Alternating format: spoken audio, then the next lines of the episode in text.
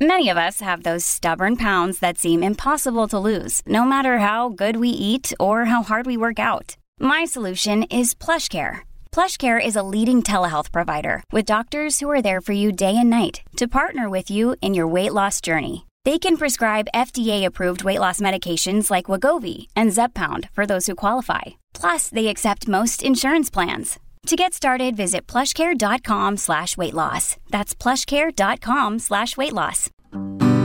You're listening to a flash briefing from MLive with your host, Jessica Shepard. This is Michigan News from MLive for Friday, March 5th, and I'm Jessica Shepard. Michigan has administered more than 2.3 million COVID 19 vaccine doses. Business leaders want Michigan workers to return to offices, and a Michigan House committee revives bills to open the governor and lawmakers to public records laws.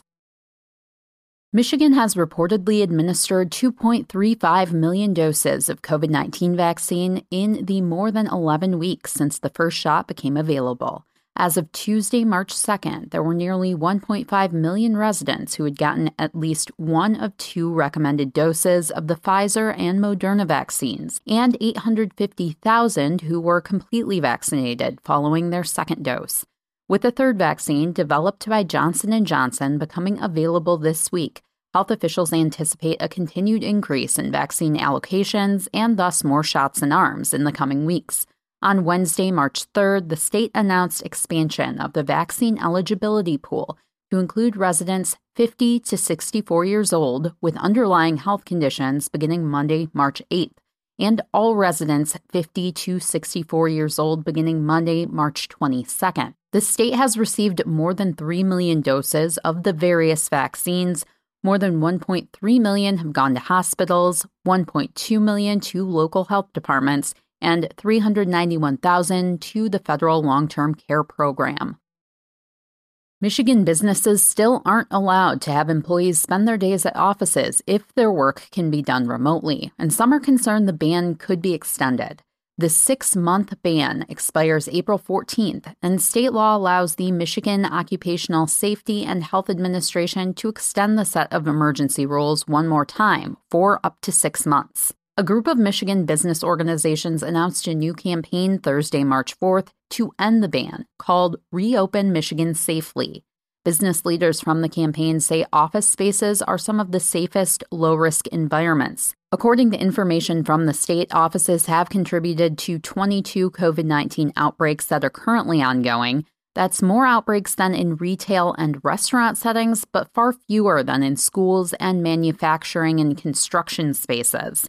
Governor Gretchen Whitmer announced this week she's putting together a task force to decide how to best re engage office workers.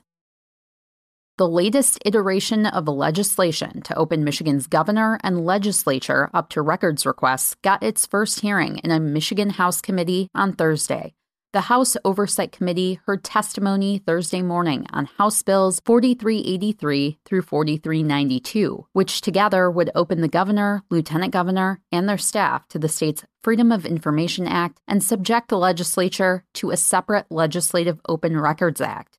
It's far from the first time lawmakers have tried to change Michigan's open record laws, which consistently rank among the worst in the country.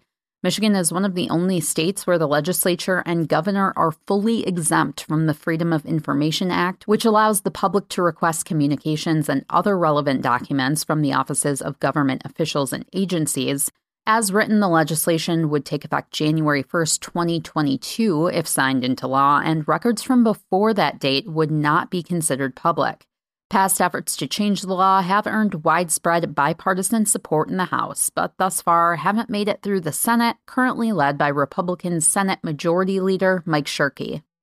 Before we go, a note that Michigan News from MLive is taking a week off, but we will return Monday, March 15th.